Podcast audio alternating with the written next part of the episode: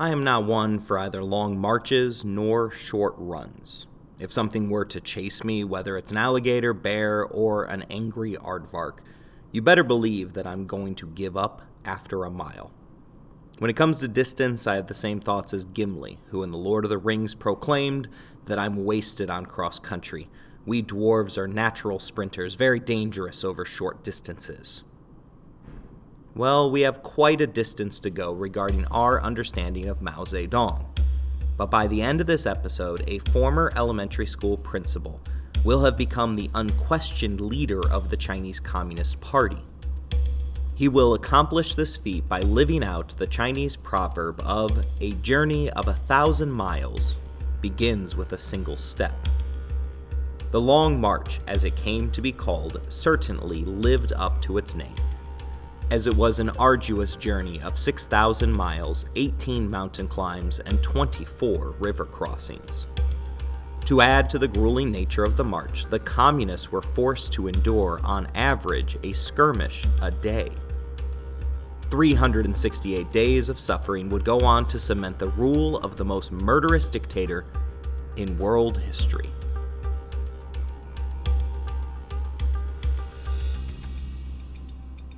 You're listening to Anarchy, Empires, and Other Notable Moments, a podcast designed for deep dives that assist in the teaching of history. This is episode 2 regarding the life and legacy of China's most infamous dictator, Mao Zedong's long march to power.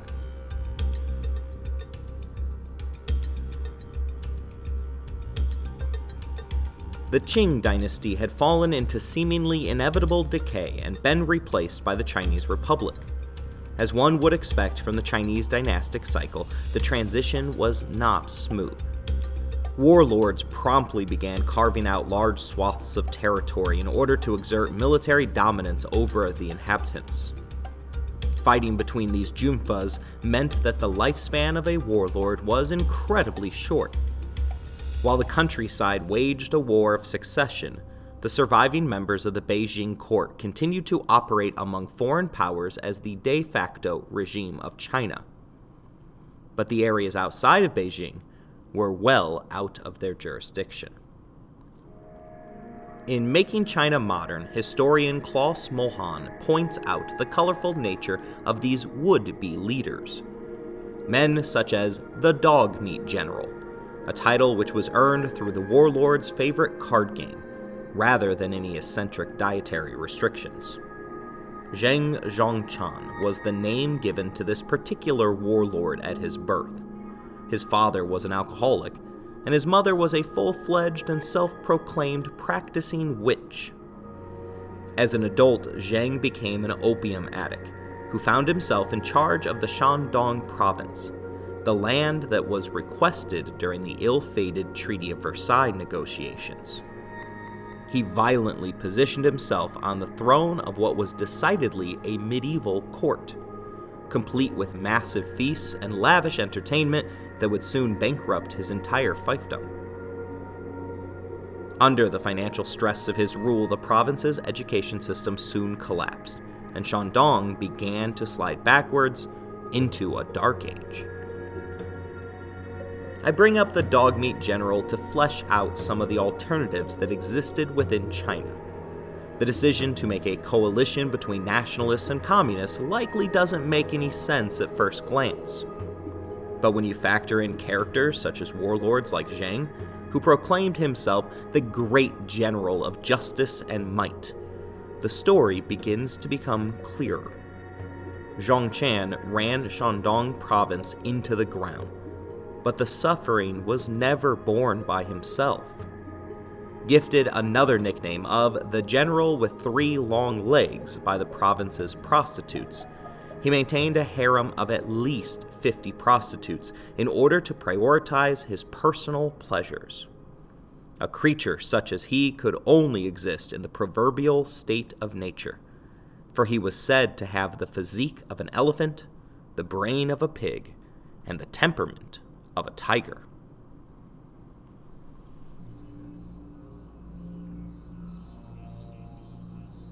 Mühlhahn reminds us that without a single currency, unified national administration system or unitary system of national defense, China became increasingly fragmented socially, politically, and economically.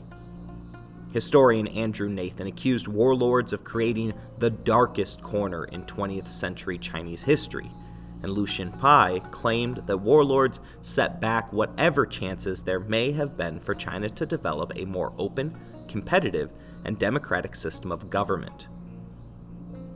Keep in mind that the rise of the Communist Party will create some pretty bleak moments for China during the 20th century.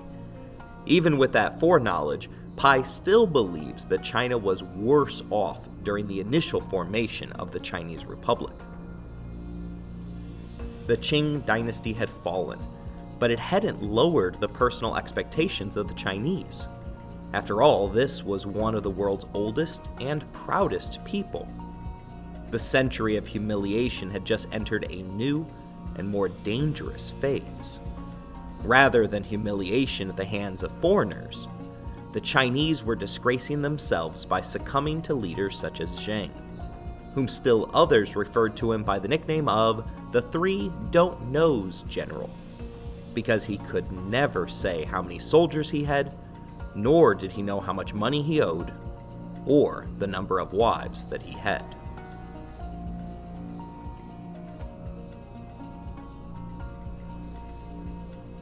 The majority of the first advocates in China for Marxism were nationalists who sought above all China's salvation.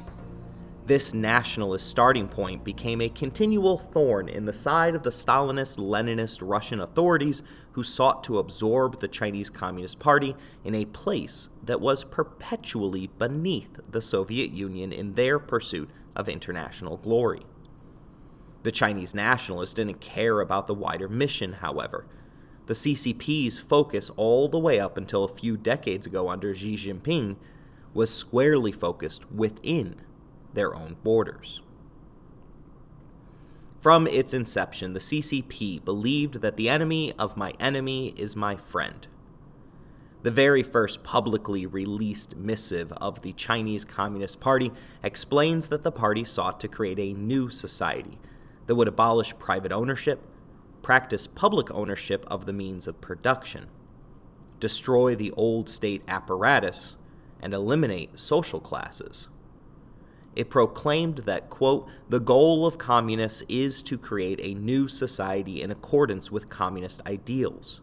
In order to make the realization of our ideal society feasible, the first step is the elimination of the present capitalist system. The elimination of the capitalist system requires strong power to defeat the capitalist countries. The power of the laboring masses, the proletariat, is growing stronger and is becoming more concentrated. This is precisely the result of class conflicts within capitalist countries. The form of this power is class struggle. For all of this to occur, the people must organize a revolutionary political party of the proletariat, the Communist Party, to lead it in the seizure of political power and in the establishment of the dictatorship of the proletariat. Throughout this founding document, the party makes clear that from the outset it was willing to work with anyone as long as it was against the capitalists and for the empowerment of themselves. Vladimir Lenin, who had triumphantly led the Russian Revolution with merely a small group of Bolshevik conspirators, felt that China, even in the midst of a state of internal conflict, wasn't ready for a small scale revolution. Rather, Lenin believed that the revolution must be a revolution of the masses, a movement that he had previously disavowed for his own nation when it had come from the mouth of Trotsky and the Russian Mensheviks. Lenin became personally involved in the forging of an alliance between the newly formed Chinese Communist Party and Sun Yat sen's Kuomintang nationalists, a group that we will refer to as the KMT. Lenin reasoned that because China was an undeveloped, agrarian, and poor country, it was not yet primed for socialism. It first needed a nationalist bourgeoisie revolution in order to clear the deck.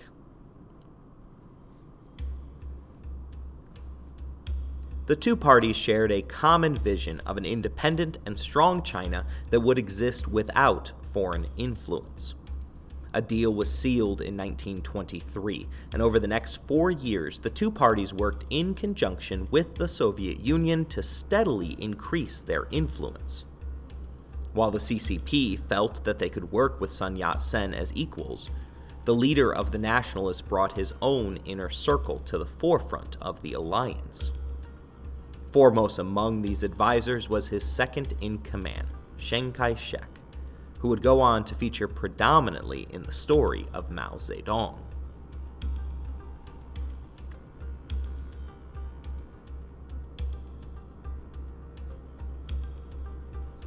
Chiang was the educated son of a wealthy salt merchant. Chiang had worked closely with Sun Yat sen for the prior decade and became the choice to head Whampoa Military Academy, a Chinese offshoot of Moscow's Red Army Academy. Displeased by the century of humiliation, the young man had turned to the military for his personal salvation. Chiang's schooling had been steeped in classical education.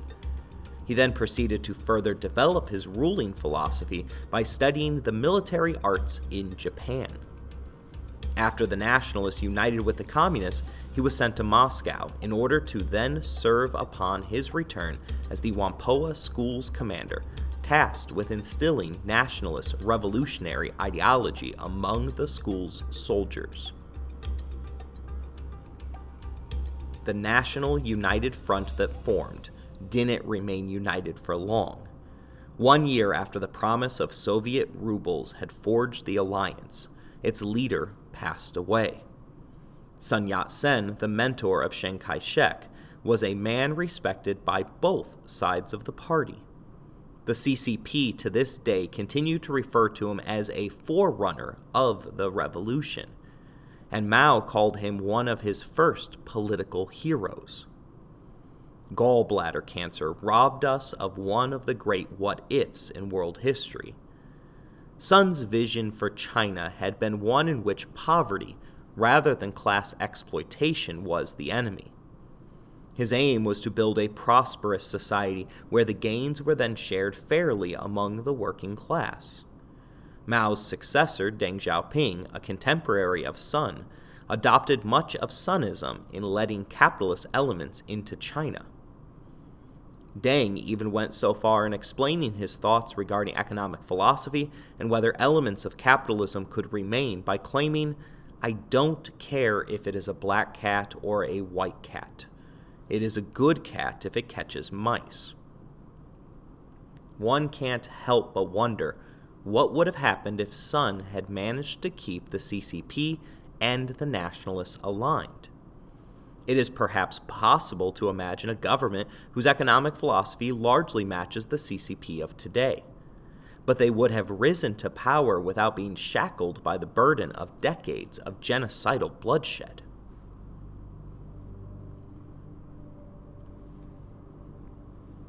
The newly empowered Chiang Kai shek turned on his Marxist allies almost immediately in March of 1926, he used his position as commander in chief of the army to expel all communists from positions of high leadership.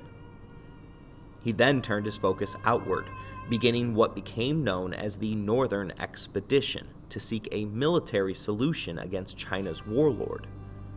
One would imagine that this purge, known as the Canton Coup, would result in war between the two former alliance members but Chiang handled this bloodless coup deftly. Chiang knew the dangers inherent to this decision and immediately turned to the connections that he had formed while in Moscow to reassure Stalin's Soviet Union that the alliance was on stable ground. To prove his sincerity and as a nod to the CCP, he willingly fired the most hardline right wing leaders of his own forces. There were three warlords in the north that Chiang Kai shek needed to suppress. He addressed the United Front, telling them that, quote, the importance of this fight is not only in that it will decide the fate of the warlords, But whether or not the Chinese nation and race can restore their freedom and independence hangs in the balance. In other words, it is a struggle between the nation and the warlords, between the revolution and the anti revolutionaries, between the three people's principles and imperialism. All are to be decided now, in this time of battle, so as to restore independence and freedom to our Chinese race. Mao's home province of Hunan was the first to be liberated during the Northern Expedition. But it wasn't easy.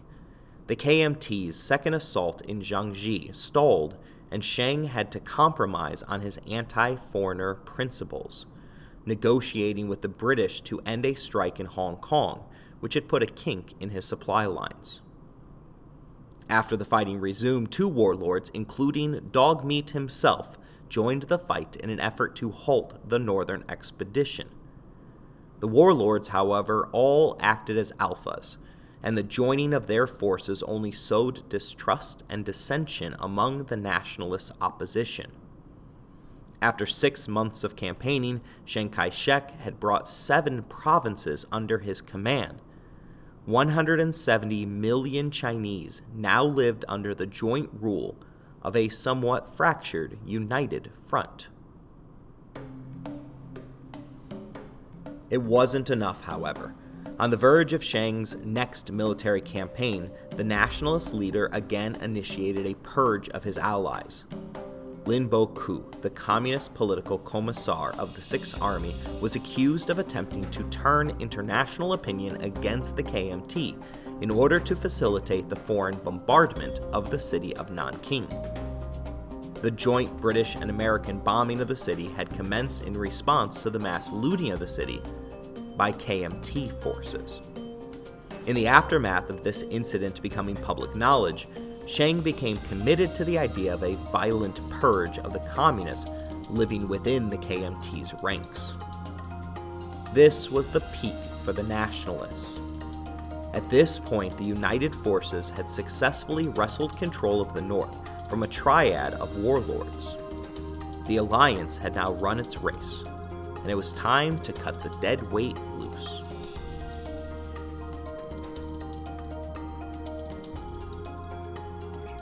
He tipped his hand on April 7, 1927, by claiming that communist activities had become socially and economically disruptive Five days later, the Shanghai Massacre, or White Terror, was initiated. Communist union groups were rounded up and disarmed.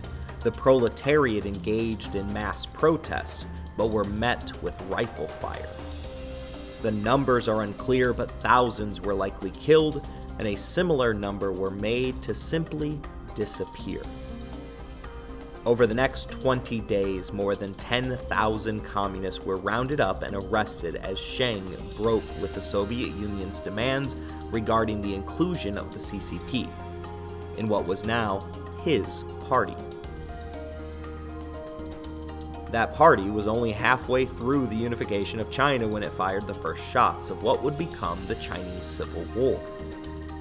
Chiang expected the first shot to be the only one necessary Little did he know that he would soon be surrounded by enemies on all fronts. Falsely believing that his purge had eliminated the threat of the communists, Chiang once again turned towards his unification mission, invading and subduing warlords in the east. The separation from the KMT allowed the CCP to openly push their Marxist agenda. Mao Zedong was sent to his hometown province of Hunan to survey the people regarding their readiness to enlist in the communist cause. The result was the largely successful, or at least initially successful, Autumn Harvest Uprising. His success convinced him of two things. His first epiphany was that it was the peasants and not the urban proletariat who were the true revolutionary class necessary to open the locks of Chinese political power.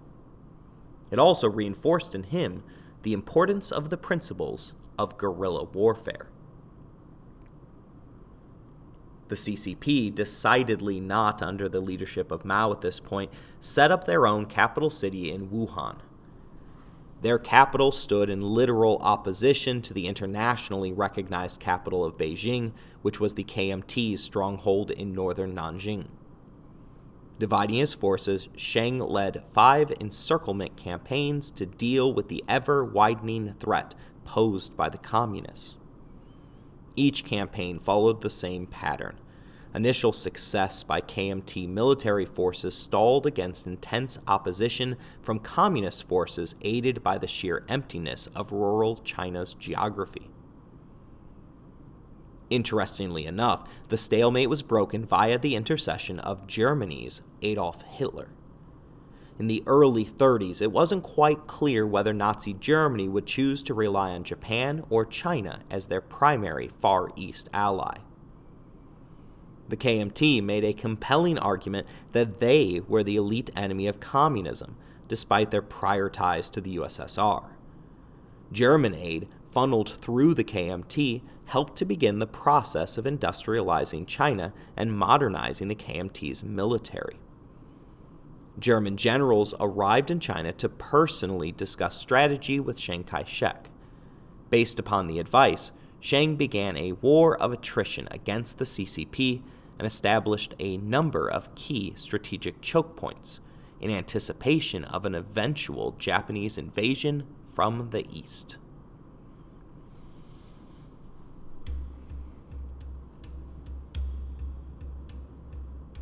accepting the German principle of patience, which ironically the Germans wouldn't be able to hold on to for their own wars, the Fifth Encirclement Campaign was a rousing nationalist success.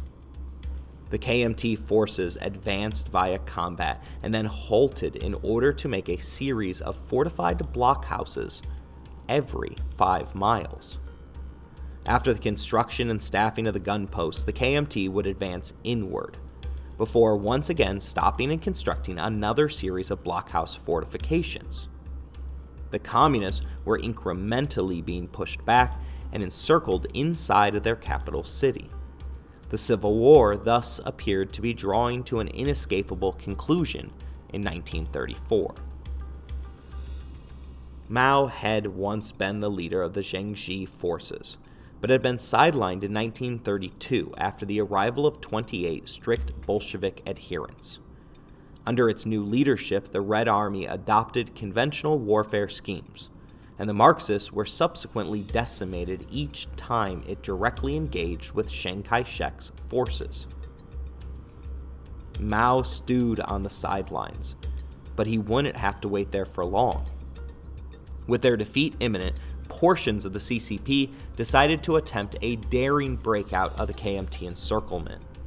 They targeted a path of blockhouses that were defended by warlord allies of Chiang. These groups weren't as professional of a fighting force as the KMT, and they tended to be significantly more risk adverse regarding the subject of their own lives. After nightfall on October 16, 1934, more than 85,000 CCP troops silently abandoned the city under the cover of darkness. They bore their weapons and supplies on their backs or on a few horse drawn carts. It was a new low point in the short lived history of Chinese Marxism.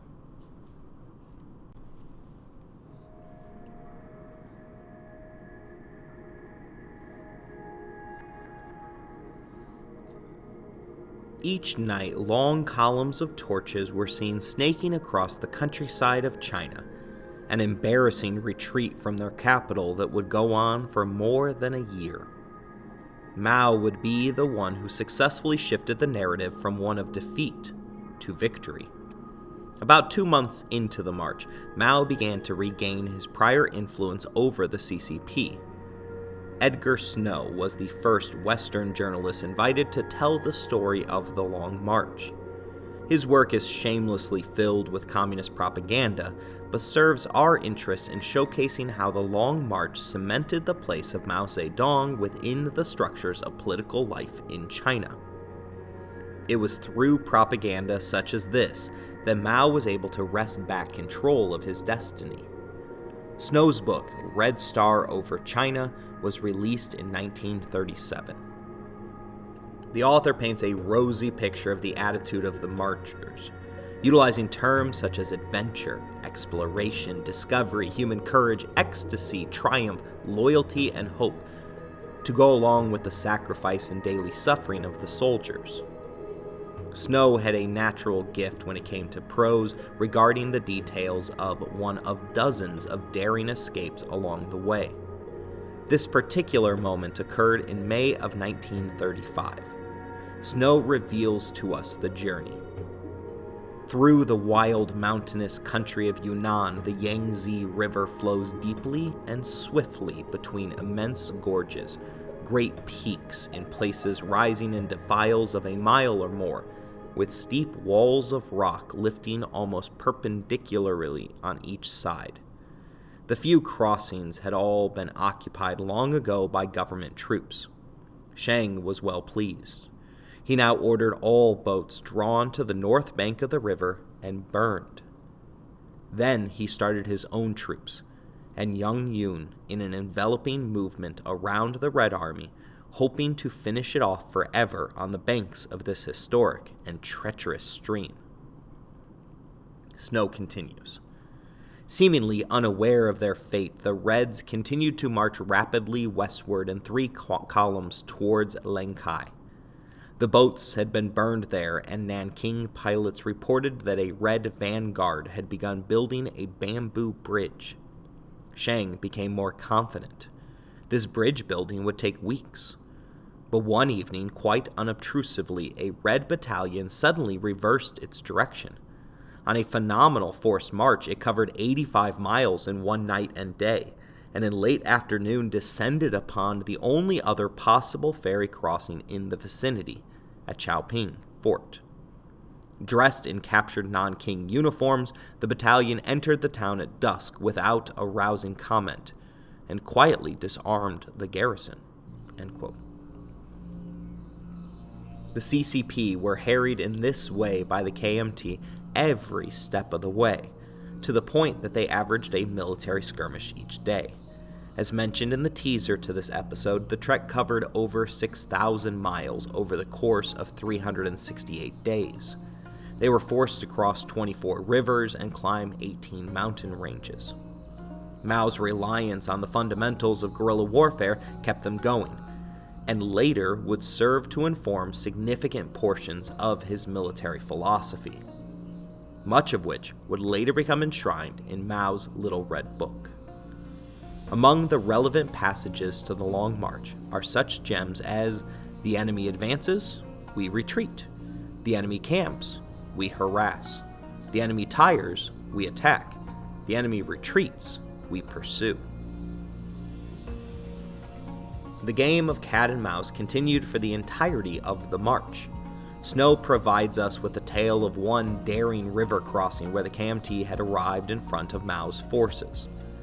22 guerrillas were sent to cross a bridge that had become mostly devoid of any planking.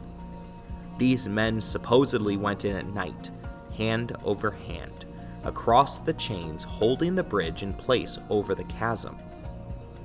With hand grenades held in their teeth, they leapt from the bridge in order to spring their ambush.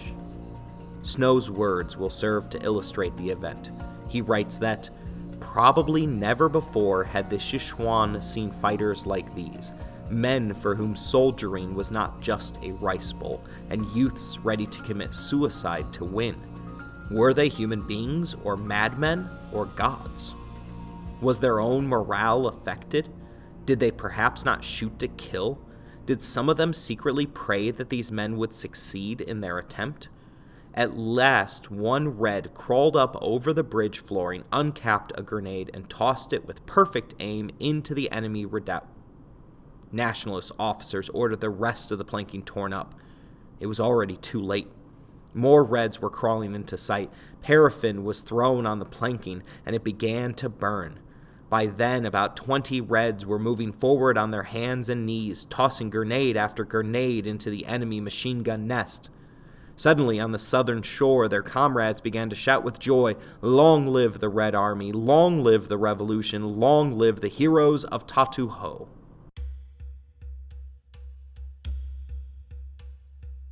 Ever his own propaganda artist, Mao released some of his own poetry on the subject of the Long March, writing that the Red Army fears not the trials of the Long March, and thinks nothing of a thousand mountains and rivers. The Wuling ridges spread out like ripples. The Wu Meng ranges roll like balls of clay. Warmly are the cliffs wrapped in clouds, washed by the gold sand. Chilly are the iron chains lying across the width of the great ferry. A thousand acres of snow on the Min Mountain delight, my troops who have just left them behind.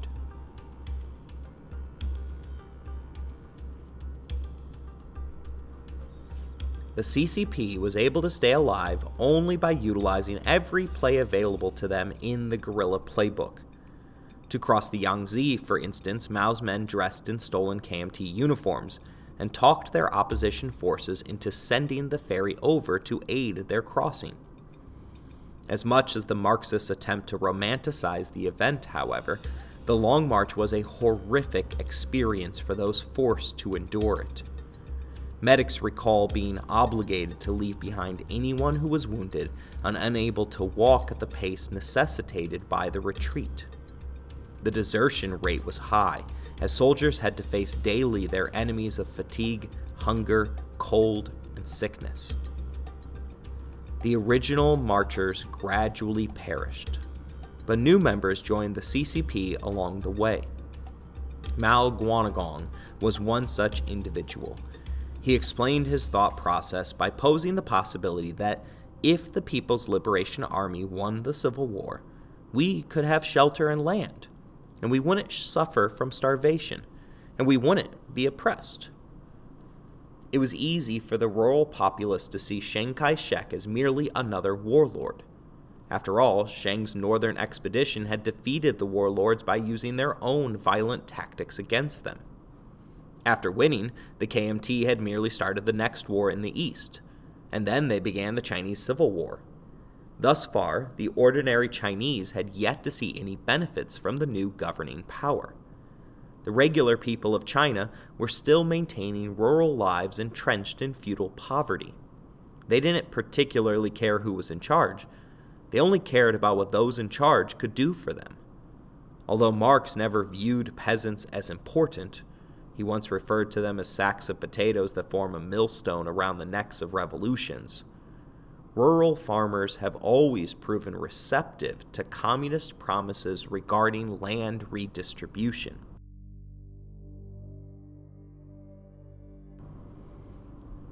Mao was at the forefront of those promising a better life under Marxism. Guanagong described Mao as a very simple person he didn't wear smart clothes. He used old clothes we made ourselves, and they had patches. After he finished his meals, he would walk out and talk to ordinary people. One of those individuals that he conversed quite a bit with was He Zizhen, a woman that would go on to become his third wife. We already discussed his previous wives in the prior episode, but in case you missed it, his first wife was a part of an arranged marriage, and it is both claimed and likely true that the marriage was never consummated. Mao's second wife, Yang Kaihui, was the daughter of Mao's favorite teacher. They had two children together, and she went on to live her life as a revolutionary for the cause of her husband. Partly due to the distance between them, and to some degree because he was an immoral scumbag when it came to women, Mao began to cheat on his wife with He Zizhen in 1928, six years before the advent of the Long March. Yang was soon captured by the KMT and, along with her son, was tortured and killed. Although the first hand report is widely viewed with suspicion, it claims that she defiantly proclaimed to her tormentors that, quote, You may kill me as you like you would never get anything from my mouth. Chopping off the head is like the passing of wind. Death could frighten cowards rather than our communists. Even if the seas run dry and the rocks crumble, I would never break off relations with Mao Zedong. I prefer to die, she proclaimed, for the success of Mao's revolutionary career. She was 29 when she met her grisly fate in November of 1939.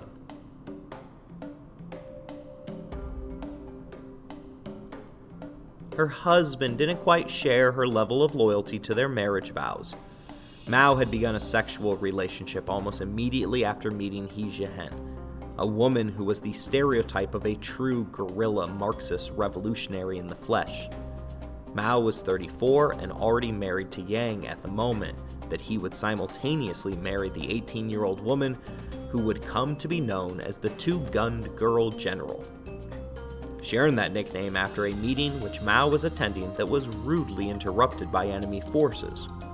Without a word or hesitation, she audaciously mounted Mao's own horse.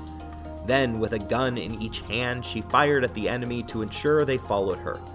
And upon shaking the enemy, she returned the horse safely back to Mao. Only 30 women were allowed to accompany the Red Army when they broke out of the KMT encirclement of Wuhan.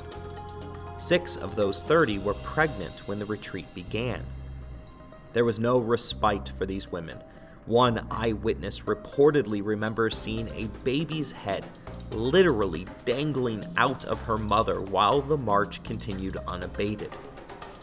He Zizhen was one of those six that were pregnant.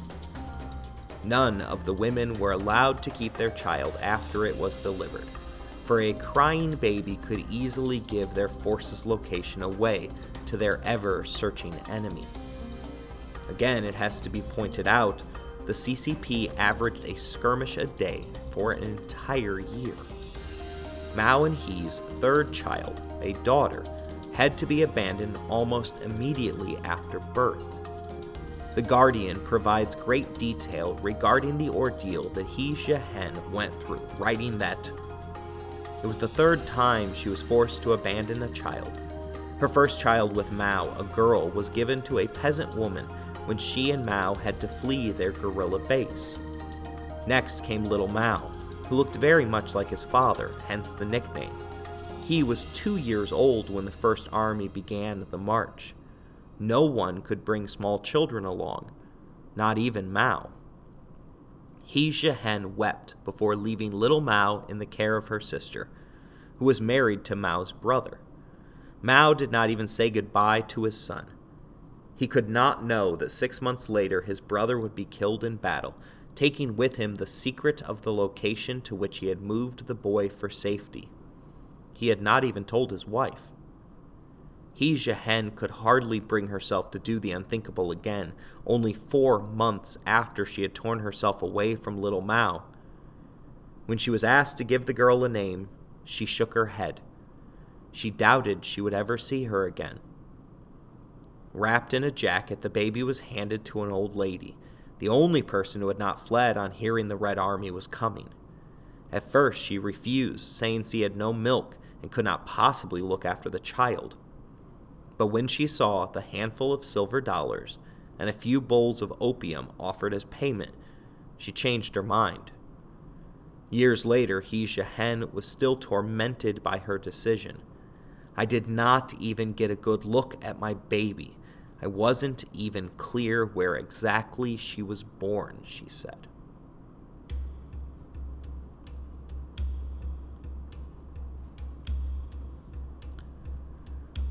The couple were able to have two more children before Mao moved on to his fourth and final wife.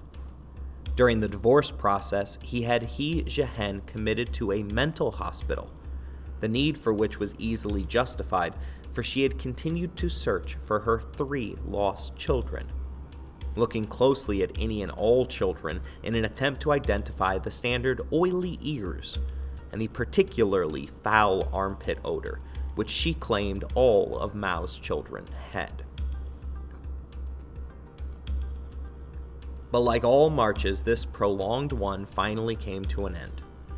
The longest continuous march officially ended on October 20th, 1935.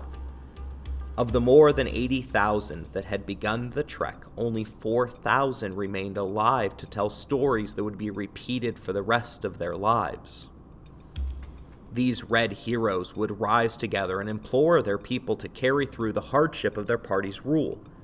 After all, the standard Marxist reduction in their freedom and rations couldn't be as bad as what these people had survived. The reunification of the three armies in the communist stronghold of Shaanxi was enough to give Mao time to stop and breathe.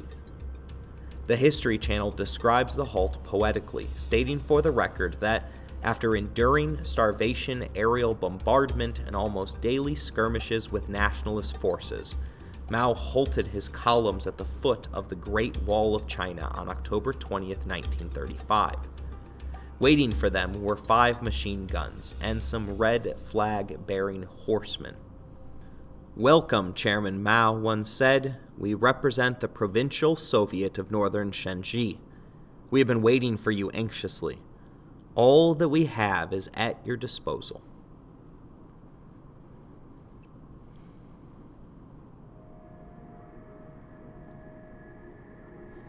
While separating fact from fiction is nearly impossible regarding the events of the Long March, it is clear that the march had forged the CCP squarely behind the rule of Mao Zedong. Part of this success was because of a deliberate policy to purge potential challengers by ordering them into ambushes, which he had secretly coordinated with his Soviet allies. As a necessary part of the purge, good communist soldiers were sent with their commanders on what was, unbeknownst to them, suicide missions.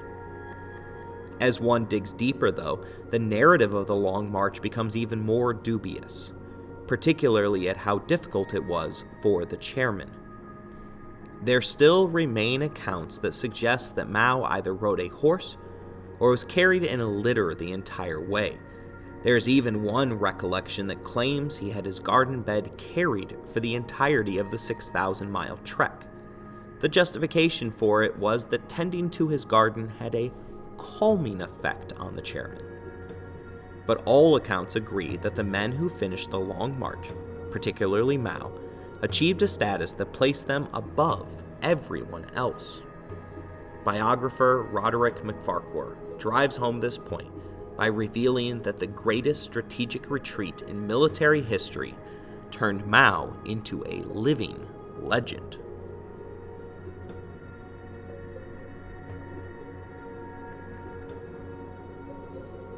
These legends likely survived because Chiang Kai shek didn't consider them to be a real threat. During the Long March, the nationalist leader rarely threw his entire military might against the CCP. This explains why they were never able to force a final fight to the finish. Instead, Chiang relied on local warlords to do the fighting for him. This was, for all practical purposes, a loyalty test. Those that went after the CCP with vigor proved their loyalty, and their rule was left intact. Those that refused orders drew the wrath of the KMT and were subsequently eliminated. Thus, some historians believe that the Long March is more appropriately described as more of a long herding exercise, with the CCP unwittingly serving as the bait rather than the prize.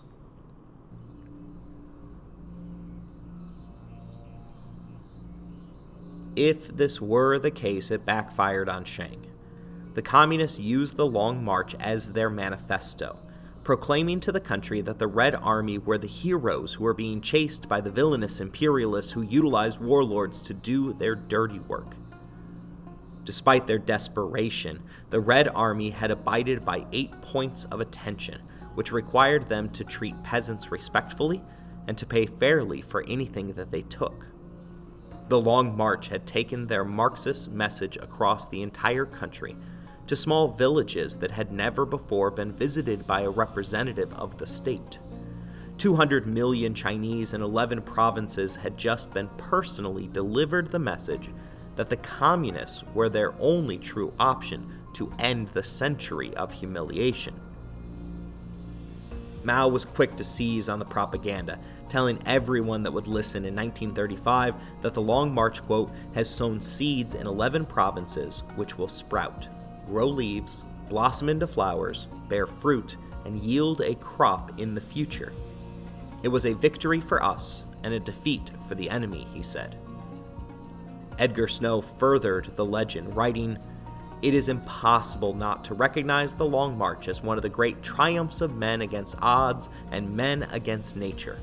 While the Red Army was unquestionably in forced retreat, its toughened veterans reached their plan objective with moral and political will as strong as ever. Their conviction had helped turn what might have been a terrible defeat into an arrival in triumph. While it seems as if nothing could bring these two mortal enemies together, there's always the misleading assumption that the enemy of my enemy is my friend. In 1937, the Japanese provided the impetus to bring the KMT and the CCP together once again. This second united front was done to directly counter the Japanese invasion of the mainland. But this front wasn't exactly united. Chiang Kai shek, the closest thing to a central government in China for the moment, had focused on internal pacification before external resistance. This meant that he focused on the communists, whom the peasants approved of, rather than the Japanese, who had claimed Manchuria in 1931. The Japanese had seized that territory as part of their unquenchable thirst for the resources required to rapidly industrialize. That quest would place them on a collision course towards war with the United States. They specifically took Manchuria for the coal and railroads that connected China to Russia. Although the people of Manchuria maintained an underground resistance, Kai shek's response to the invasion was a mere no resistance order. Without provoking a military response, the Japanese had successfully converted Manchuria to Manchukuo. The cost that they paid was a mere 400 lives.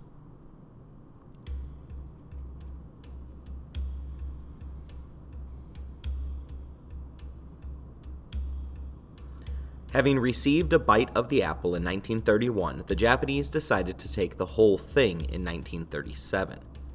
Chiang's decision making was an example of real realpolitik, which is typically not overly popular in the moment. In his thinking, a fractured China would be too weak to stop the Japanese. In order to unify the nation, he had to first eliminate the warlords and the CCP. Only then would China be capable of standing up to foreign powers. In his original calculations, he hadn't expected the Chinese Civil War to last for the better part of a decade. He was still pursuing his original goal of unifying China when the Japanese surged out of Manchuria and forced his hand. The Marco Polo Bridge, spanning a little bit less than three football fields, is located in the city of Beijing. Remember that Boxer Rebellion, the one where monks believed that humming in rhythm would protect them from Western bullets? The monks with harmonious fists were so successful that the Qing dynasty had been forced into begging Western powers for assistance in putting down a rebellion led by their own people. As an obligatory thank you, the Qing dynasty was nudged into signing the Boxer Protocols. One of these humiliating guidelines indebted the government of China to permit the stationing of foreign troops at 12 different transportation hubs. Japan had taken advantage of this particular protocol in order to move between 7,000 to 12,000 troops into the heart of Beijing at a treaty designated spot on one side of the Marco Polo Bridge after an incident upon which the two sides fired at each other from across the bridge. A lone Japanese soldier went missing. The Japanese demanded entrance into the city to look for their wayward soldier, who had actually just gotten lost while trying to find a bathroom to calm his upset stomach. The contingent of armed enemy soldiers were rudely refused entry and thus began to attack the city and force their way in in order to search for their lost comrade. Although the war didn't begin at this exact moment, historians now refer to this as the beginning of hostilities between the Japanese Chinese during World War II, which in their textbooks is known as the Second Sino Japanese War. The Japanese attacked the Marco Polo Bridge with their full forces and were barely repulsed by a regiment of 100 Chinese soldiers who were ordered to hold at all costs. Insultingly, the ceasefire that emerged required those heroic Chinese soldiers to apologize to the Japanese for their belligerence at defending their own territory. The 1931 realpolitik rationale for why Chiang Kai shek ignored the Japanese annexation of Manchuria was still in play at this moment. A fractured China had no chance against a Japanese invasion, except this time the Japanese were stronger militarily than they had been six years earlier. Worse, the KMT was weaker than it had been, with Chiang's civil war resulting in the Republic of China becoming even more fractured than it had been in 1931. Unable to ignore the invasion of his country any longer, he had no choice but to reform the United Front with Mao Zedong's CCP. At least that's what everyone else thought. Chiang was adamant in his refusal to align himself with Mao, to the point that he had to be literally kidnapped by two of his own generals. It was only while he was held at gunpoint that he agreed to the rejoining of their forces. The hastily constructed alliance officially paused the Chinese Civil War and organized the communists into separate battalions which would operate under the control of Chiang Kai shek. There are moments of the conflict where the two sides worked in conjunction heroically. After all, none of the Chinese had any love for the Japanese. By and large, however, the CCP only engaged the Japanese when they had a distinct advantage. Their guerrilla tactics proved incredibly effective at slowing the Japanese advancement while simultaneously preserving their own lives. The KMT forces, on the other hand, preferred a more conventional, direct approach and bore the brunt of the Chinese losses to the Japanese. One year into the war, the KMT actively accused the CCP of sabotaging the war effort after it had become clear that Mao's forces were bullying the Chinese people into joining their larger cause of flipping the nation red. There were even two instances in 1939 where the CCP actually ambushed their allied KMT forces. They would later falsely claim, of course, that they had thought that their opponents had been the Japanese. With friendly fire incidents rising, the KMT organized a blockade of communist controlled territories, while they were simultaneously fighting off the invasion of their country.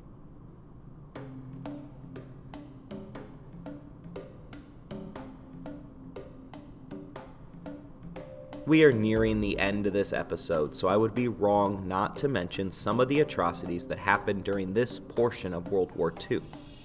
The Nanking Massacre stands out first and foremost. The event is commonly referred to as the Rape of Nanking. The buildup to the taking of the city of Nanking by the Japanese was costly for both armies, with the Chinese utilizing a scorched earth defense in a desperate attempt to halt the Japanese advance. After the Japanese had succeeded in subduing the city, lawlessness seemed to hold sway for six weeks, during which it is believed that more than 200,000 citizens were killed and more than 20,000 women were sexually assaulted by Japanese soldiers. Even more grotesque seemed to be the way that these acts were encouraged by the commanding officers. Two Japanese officers even held a contest to see which one would be the first to murder 100 individuals with their swords. They both scored higher than the original wager. Females were dragged out of their houses, sexually assaulted, and then brutally murdered, often via mutilation. A U.S. surgeon put the total at 100,000 for those murdered in cold blood, often in a position with their hands up, in a final act of surrender. Missionary Ralph Phillips was there and testified to a U.S. investigating committee that he was forced to watch while the Japanese disemboweled a Chinese soldier and roasted his heart and liver and ate them. Racism was at the forefront of each act of brutality. Japanese commander Sakaru summed up that his people's feelings towards their neighbors by declaring that the Chinese people are bacteria infesting world civilization.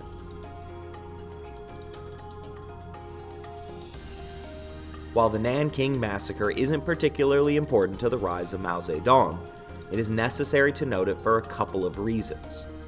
First and foremost, there are times that the event is forgotten, such as in 2013 when the Japanese government approved a history textbook that completely left out any mention of the Japanese war crime.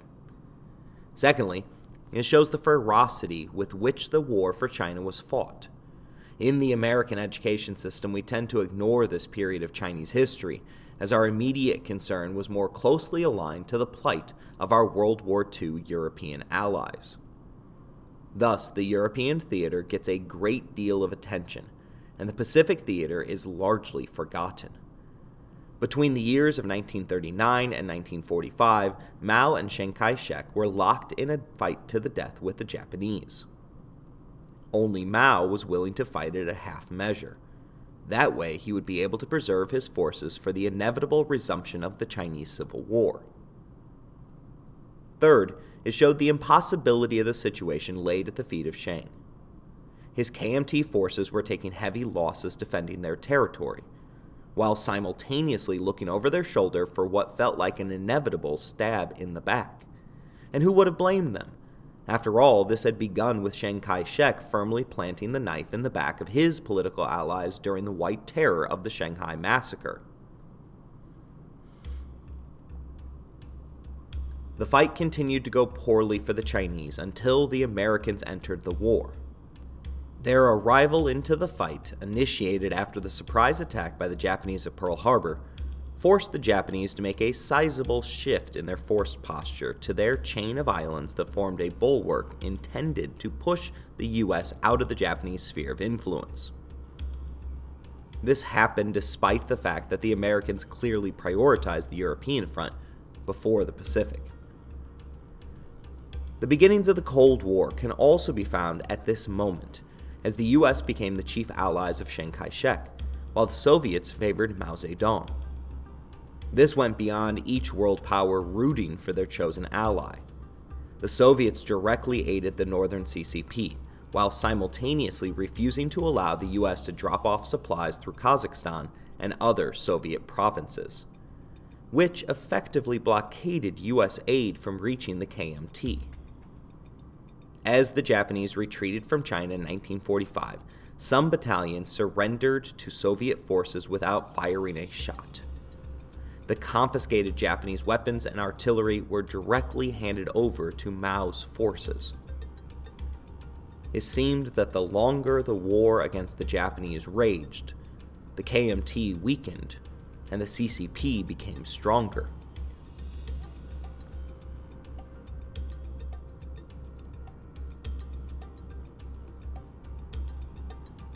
The Chinese Civil War resumed in March of 1946 six months after the unconditional surrender of Japan.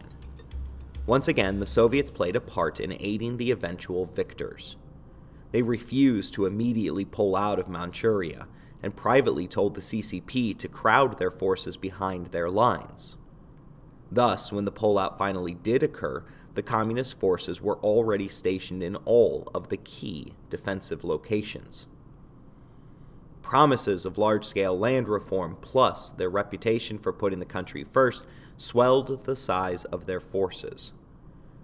Soon, entire divisions of KMT troops were surrendering without a fight. For these nationalist soldiers, it had been non stop fighting for 18 years, most of which had been spent fighting at a disadvantage.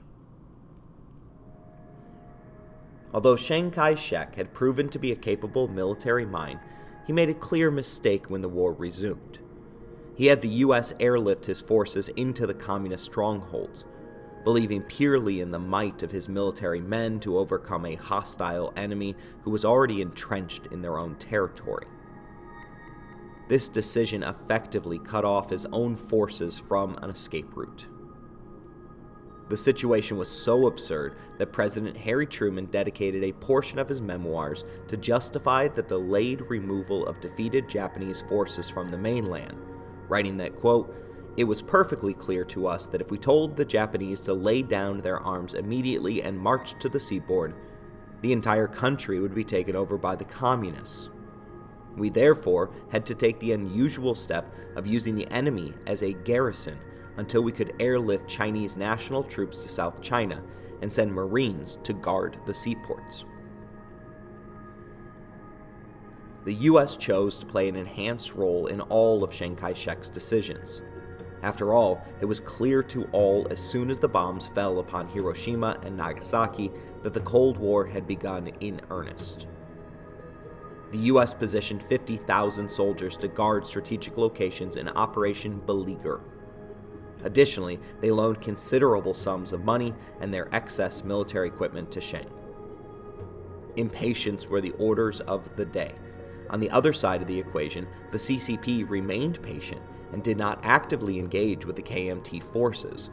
Rather, they remained steadfast to the guerrilla tactics that Mao had perfected during the Long March. Over the next year, more than 1 million KMT soldiers would lose their lives in the northern provinces. These were the same areas that they had originally freed from warlords like the Dogmeat General through working in conjunction with the Marxists. Towards the end of 1949, three years into the resumption of the war, hordes of red battalions streamed out of the north in an all out invasion of southern China. At this point, Stalin advocated for a third power sharing coalition between Mao and Chiang. But the chairman wanted nothing to do with it showcasing an independent streak that would continually drive a wedge between the Soviets and the CCP, Mao crossed the Yangtze.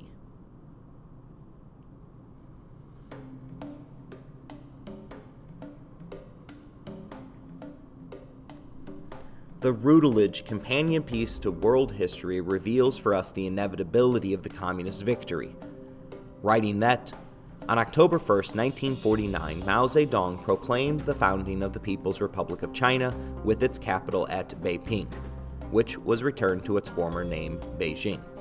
Chiang Kai shek and approximately 2 million nationalist soldiers retreated from mainland China to the island of Taiwan in December after the PLA advanced into the Sichuan province. Isolated nationalist pockets of resistance remained in the area, but the majority of the resistance collapsed after the fall of Chengdu on December 10, 1949. The quick exit of the KMT forces led Mao to quip that Chiang and the US were our best suppliers of weapons.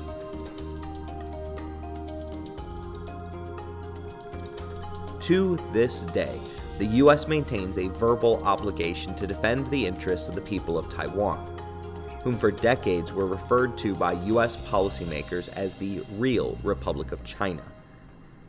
Chiang blamed others for his defeat, writing that, quote, after the fall of Kaifeng, our conditions worsened and became more serious.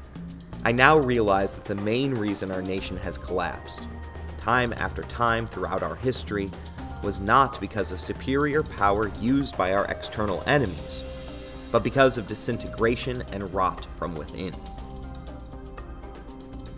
But the fact of the matter is that from the moment Mao lost power in the Fifth Encirclement Campaign, he had patiently lied in wait until the time was right to strike. He had purged enemies and made friends with the rural people of China while on the Long March. After securing leadership over the party, he was willing to reforge an alliance with what appeared to be a mortal enemy. Unwilling to make the same mistake twice, Mao weakened his enemy during World War II, while simultaneously benefiting from Japanese and Soviet weaponry. After the war ended, he let his enemy come to him, and instead of pouncing, he patiently won a war of attrition before striking south. Thus, the People's Republic of China was born, and the world has never been the same. In our next episode, we will examine Mao's ideological foundation, as well as the inputs that went into his distinctive personality cult.